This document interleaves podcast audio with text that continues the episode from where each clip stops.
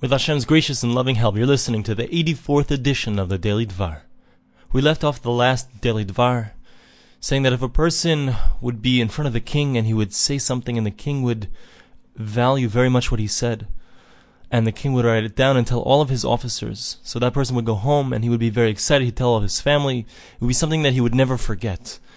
So, we have to realize that every single mitzvah, every commandment that we do, every time we serve Hashem, it's something that Hashem looks at it and He's so proud of us, and He tells all of His officers, so to speak, His malachi asharis, all of His angels that are around Him, and Hashem gets very excited with every single thing that we do, every effort that we put in. So we have to be marich, we have to give proper value, appreciate that which we do, and that which Hashem recognizes that which we do. The Chafetz Chaim says, why is it that we don't so many times we don't remember, we don't recognize that which we're supposed to do and how great that which we do is.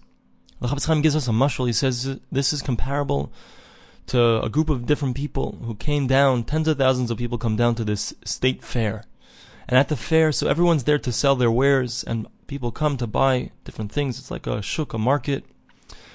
And if you, you know, you have different types of people there. You have smart people, you have foolish people, you have medium people, all kinds of different people. And now, at this fair, so what they do is the, the people who own the inns in the area, the places where people can sleep, so they prepare beautiful, delicious, delectable meals for all the people who are going to come for this state fair. And whoever's going to sleep there overnight is going to have a delicious meal. So the Chafetz Chaim says, you know, of all the people that come, as we mentioned, there's smart, medium, not so smart. If you asked even the, the least intelligent of all these people, if you would ask them, what's the purpose why you came here?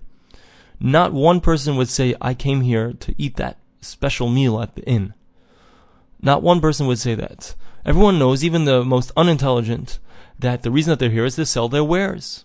Or if they're coming to buy something, that they're there in order to buy things. But nobody thinks that they're there in order to eat the meal.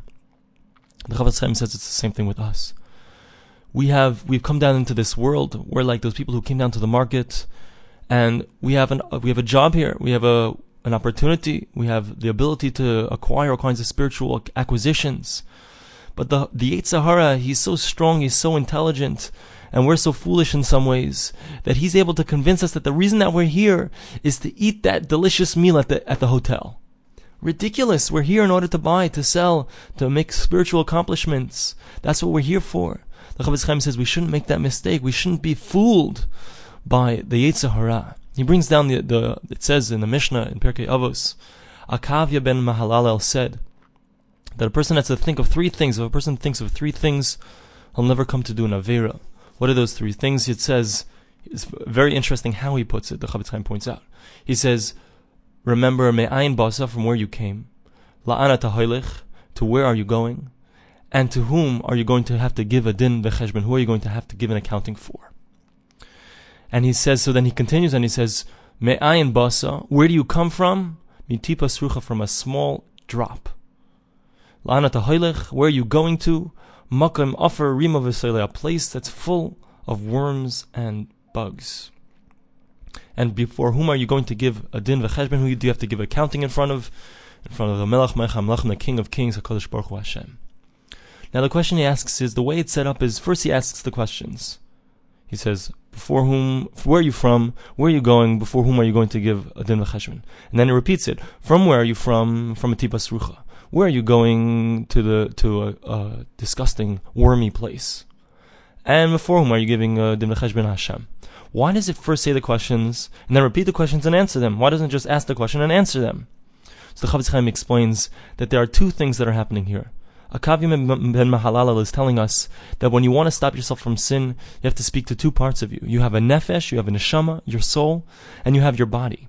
The first thing you do is say to your soul, where are you from? Where are you going? Before whom are you going to give a din v'cheshbon? That's all something that your soul knows the answer to automatically. That's the question for the soul.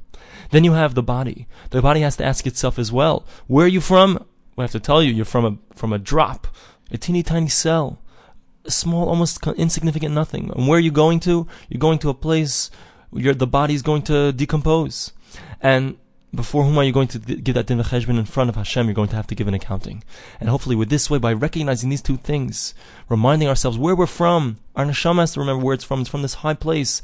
And our purpose in the world, we come down here in order to serve Hashem, in order to create spiritual accomplishments. And we should try our best not to get distracted by the physical world because that's not our main purpose in the world. Thanks for listening to the Daily Dvar.